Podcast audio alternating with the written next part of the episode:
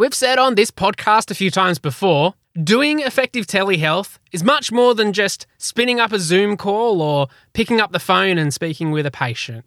Sure, that's a good start, but really, all we're doing there is just replicating what happens in a consult in a bricks and mortar clinic, but just trying to do it virtually.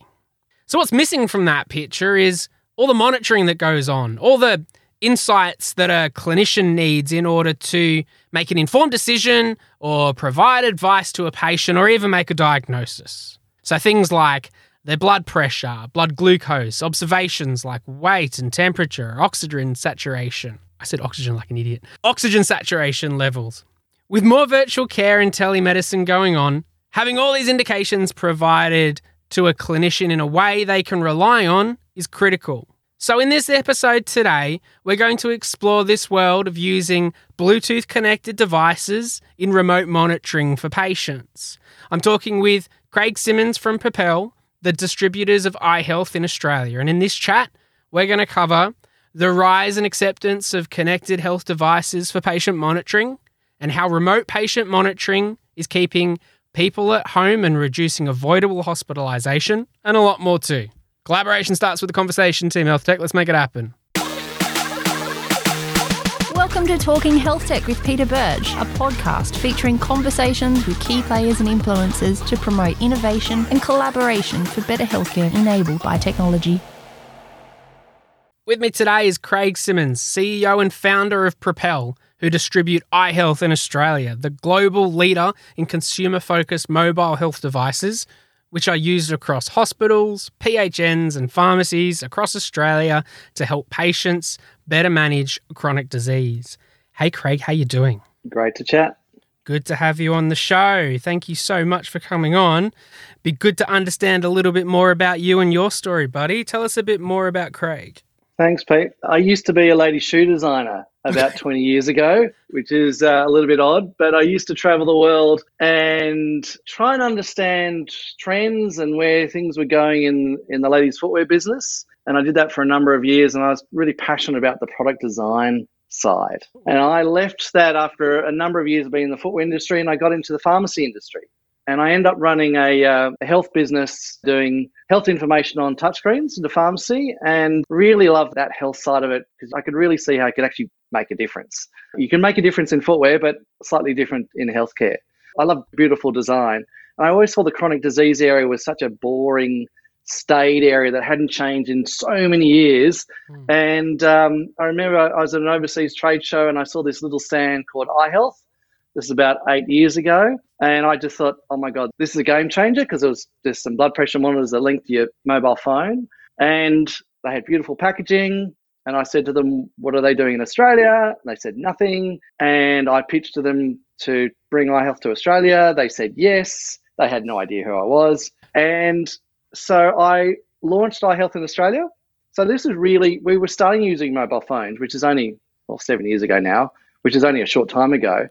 And then I loved iHealth so much and I saw the opportunity so much. I left the company that I was running, set up my own business, Propell, just to do iHealth. And that was now six years ago. I always wanted to make sure that iHealth is the brand that people come to when they want a connected device that link to their phone. And we're into remote patient monitoring and anything to do with chronic disease monitoring and making it better for, for people to monitor themselves.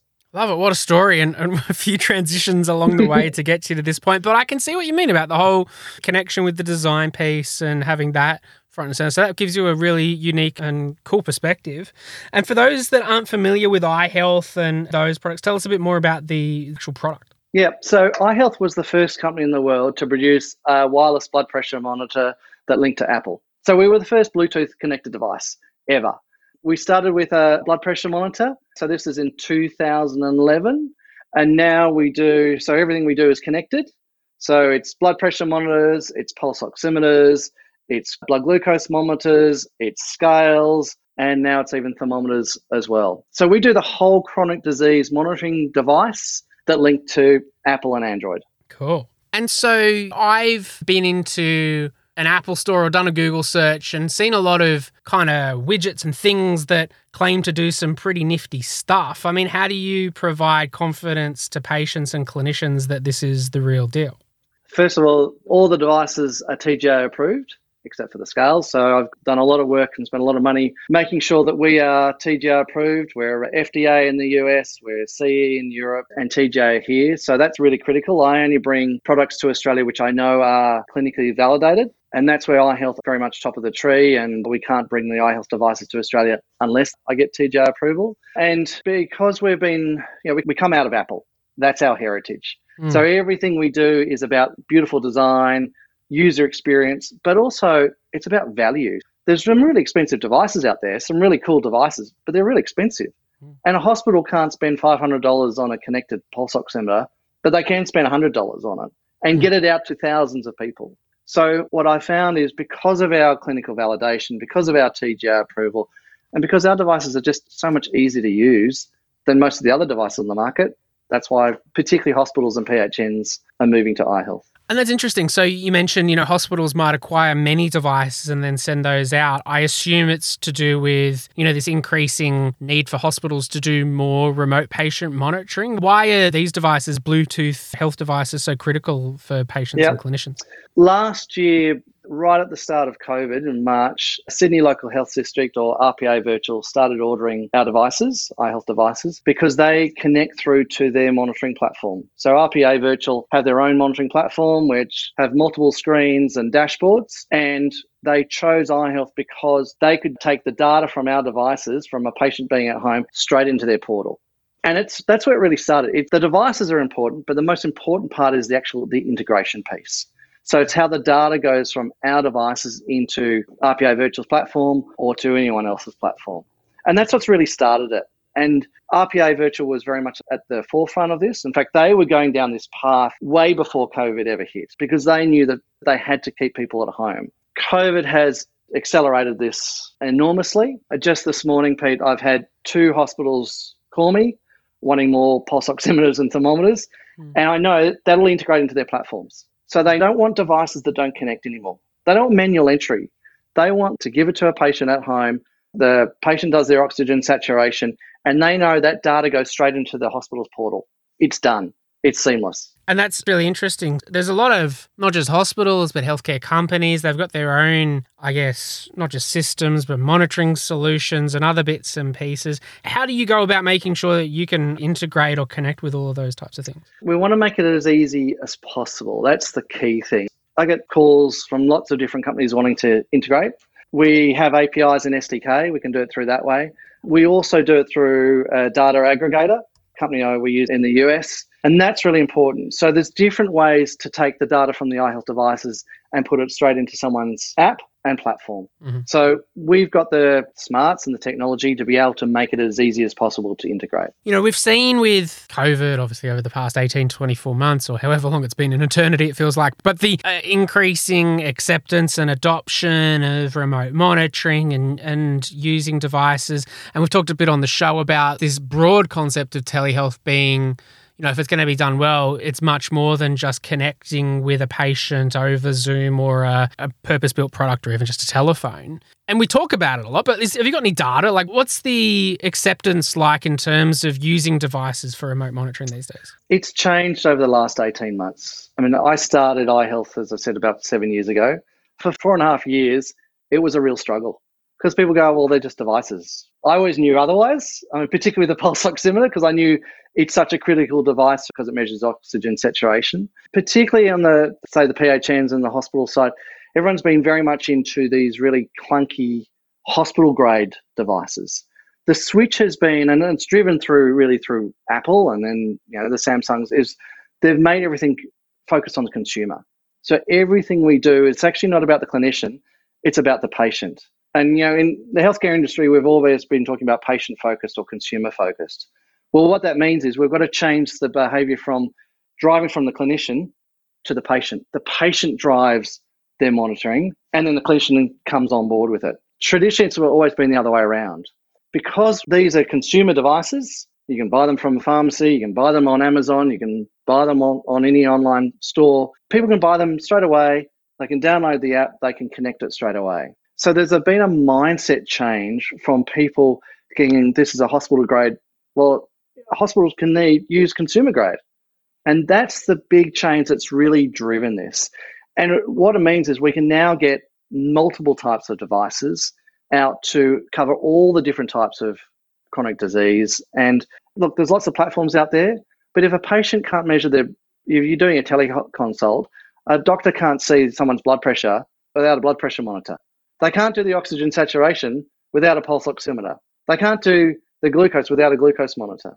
So the devices are actually a really critical part of any telehealth solution or any type of monitoring solution because you need the vital signs and then you need where does that data go and how do you analyze it.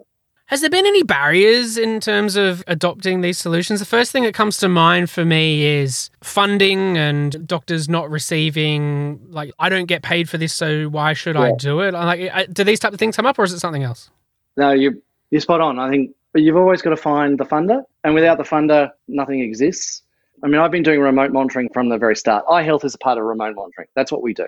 And I have always been talking and going to LHDs and hospitals and PHNs and talking about remote monitoring for the last five years. And for most of that time, I didn't get anywhere. Murray Primary Health Network, they had started this about three years ago with another supplier, and then they actually saw the iHealth devices and saw how easy it was, and they they grabbed onto our remote patient monitoring program and used it. And they were really one of the first ones to really get on board in numbers. Um, and Murray PHN has really been one of the first. In fact, they still have probably the largest primary care remote monitoring program in the country, and that's using iHealth and the remote patient monitoring program that I do. So we're across all of Northern Victoria. They took a big leap. They thought, this is the future. We've got to keep people out of hospitals. So they started it. It's taking a long time to get people to use it and see the value of it. And now they're all going, well, COVID, we're going to keep people home. We have no choice. So therefore, the funding is now going into it. And in the last, look, even the last two months, the pulse oximeters, for instance, New South Wales Health has ordered over 8,000 pulse oximeters. That's all going into remote monitoring. So the funding is there once they see the benefits. Yeah. And so the pulse oximeter is being purchased primarily for COVID patients, I assume? Yeah. Yeah, yeah. absolutely. So um, whether it's Southwest Sydney LHD or Sydney LHD, Northern Sydney LHD, even the prison system are using the pulse oximeters. So they're providing the pulse oximeter to the patient who's got COVID. They'll continue to monitor them. That goes through to a monitoring platform, uh, and then on their app, then the clinician can see the alert. So if they get under 93%, the hospital will get an alert, and then they can get them to hospital. So it's such a simple device, the pulse oximeter, but it's changed the way that the hospitals are monitoring COVID patients. Yeah. Like you wouldn't do it another way. You wouldn't get a patient to write it down and send it or send it in via something. It just doesn't work like that. Well, that's, so and, but that's what everyone's been doing forever. And now they're going, oh my God, now we can do it so much simpler and quicker. Uh, and look, just this morning, one of the hospitals that rang me said, oh, look, we're going to use this for telehealth because we're going to need many more because that's the way it's going. So, what's your view on what it looks like post COVID, whatever that looks like? But you've got a lot of other, you know, solutions and products and monitoring devices yeah. there. What's that going to look like post COVID? I actually think it's going to be stronger than what it is now. I mean, we've got a flurry of people needing devices for COVID patients, but I think post COVID, and let's say we're talking next year, 2022, mm. this will be embedded into the way the hospitals monitor their patients and also for PHNs as well. Because we'll say, all right, well, we can no longer wait for people to come to hospital. There won't be the number of beds available. The, the hospitals won't be built in time to have more beds. So we've got to say the only way to do this is we've got to be keeping them at home and monitoring them remotely, particularly for those long term chronic disease. So, like chronic heart failure, diabetes to an extent, and respiratory. So, I am actually expecting, as we're now with COVID said, we accept that remote monitoring is what we have to do. So now we build it into our standard model of care. Mm. You know, we've got a growing older population, and that all obviously feeds the, the, need for increased chronic illness and all those kinds of things. So that that's the flow. And there's the usual kind of dichotomy of like the older generations and then throwing more technology at them. In terms of ease of use, it sounds like that must be a relatively simple thing to use. Yeah, with the Murray Primary Health Network program, we got some recent data uh, a couple of months ago. And some really interesting findings, which we kind of knew, but it's always nice to get it we found that the highest level of adherence from patients doing remote monitoring and using the iHealth devices, people over the age of 80. So therefore, the HealthBeats app, which is our remote monitoring, they're using the iHealth devices. And so they use it more than anyone else. Then we go 60 above, The worst patient adherence was 40 and below. So I've always said the older people are always get technology and always acceptance of it far greater than often the younger people because they're interested in their health. So age is not the barrier. I always say it's the attitude of people. And particularly if I look at some of the industry and even in pharmacy, you go into pharmacy and most of the devices there are non-connected devices. And it's because there's a mentality of people, the pharmacists will say our customers are old, they don't have phones. Wrong. That clientele, A, have chronic disease, so they need to monitor their blood pressure or their oxygen or their weight. They're willing to use it. They're the ones who engage in it more so than anything before. I think some of the other data that we've got out of this is the devices that people are using most of all is the pulse oximeter and blood pressure. They're the ones that they're more likely to adhere to, less so than diabetes. Diabetes is difficult anyway, but we're finding out the patient adherence rates are much higher with blood pressure and pulse oximeter, which is a really good sign. Well, you think about it too. I guess, like you say, they've got chronic disease, they're used to monitoring and the need to monitor, and generally will want to take an active involvement in that. Um, so, yeah, I can see how that would be used regularly compared to, say, technology for the purpose of taking more information from them to aggregate it into yeah. some kind of sales engine. You know, it's, it's all about the drivers and the what's in it for them. And, I, I think that's, that's providing it back. Yeah. That's actually a really important point because we're not collecting data for data's sake what we're doing is we're trying to help someone understand what their blood pressure is or what their weight is. All we're focused on is how do we help understand their readings so they can take control of them. That's the critical point. And I think that's a really big switch where it's not about the number of users or anything like that. I wouldn't have a clue. I've, over all these years, I've had no idea how many users I've got there or any of the data. But I do know that I've helped tens and tens of thousands of people with chronic disease. How good's that? Hey, look, thinking then about the future and some of the things that might happen and more things to mm. monitor, what does that look like for you over the next 6, 12, 24? Yeah, so the beauty about iHealth and this space is there's not lots of changes, but when it changes or when something new comes in, it is a game changer. Currently, and I'll get this TGA approved hopefully in the next week, I've got a Bluetooth thermometer. Now, I've been doing thermometers for a while. They're a manual device. You'd think a Bluetooth connected thermometer would be out there, but it's not. So we're about to, to launch a Bluetooth connected thermometer, which just means when someone's measuring the temperature, it'll go straight through into their monitoring platform, which makes it so much easier for a hospital to monitor temperature. So we've got that. I mean, I always think that's a simple device, but the amount of demand I've got for that is significant. We've got a uh, an ECG monitor uh, which will launch early in 2022. And that's a connected device. So all the data will be able to download, and a cardiologist will be able to see that all that data remotely. The other thing we've got is an ambulatory blood pressure monitor. So, one of the challenges for monitoring blood pressure over 24 hours when a doctor wants to see a much more in depth understanding of someone's blood pressure is the current devices are really bulky and they're not easy for the customer or the patient to wear overnight. They've got cords everywhere and they're bulky. Whereas ours, once again, we come out of Apple. So everything we do has got to look good. It's got to be comfortable. It's got to be really well designed. So our new ambulatory blood pressure monitor just actually looks like our any, our any of our blood pressure monitors, and that data will go straight through to an app. And once again, the doctor will be able to see 24 hours. And the great thing about this, we are a disruptor in the industry. It's also about price. So ambulatory blood pressure monitors are $3,000 plus. We'll be $700. So we'll be significantly lower. What we're also really good at with iHealth is we'll take a normal device, we'll make it Bluetooth, and then also we'll make sure that it's probably cheaper than your non-connected device, which means we can help as many people as possible.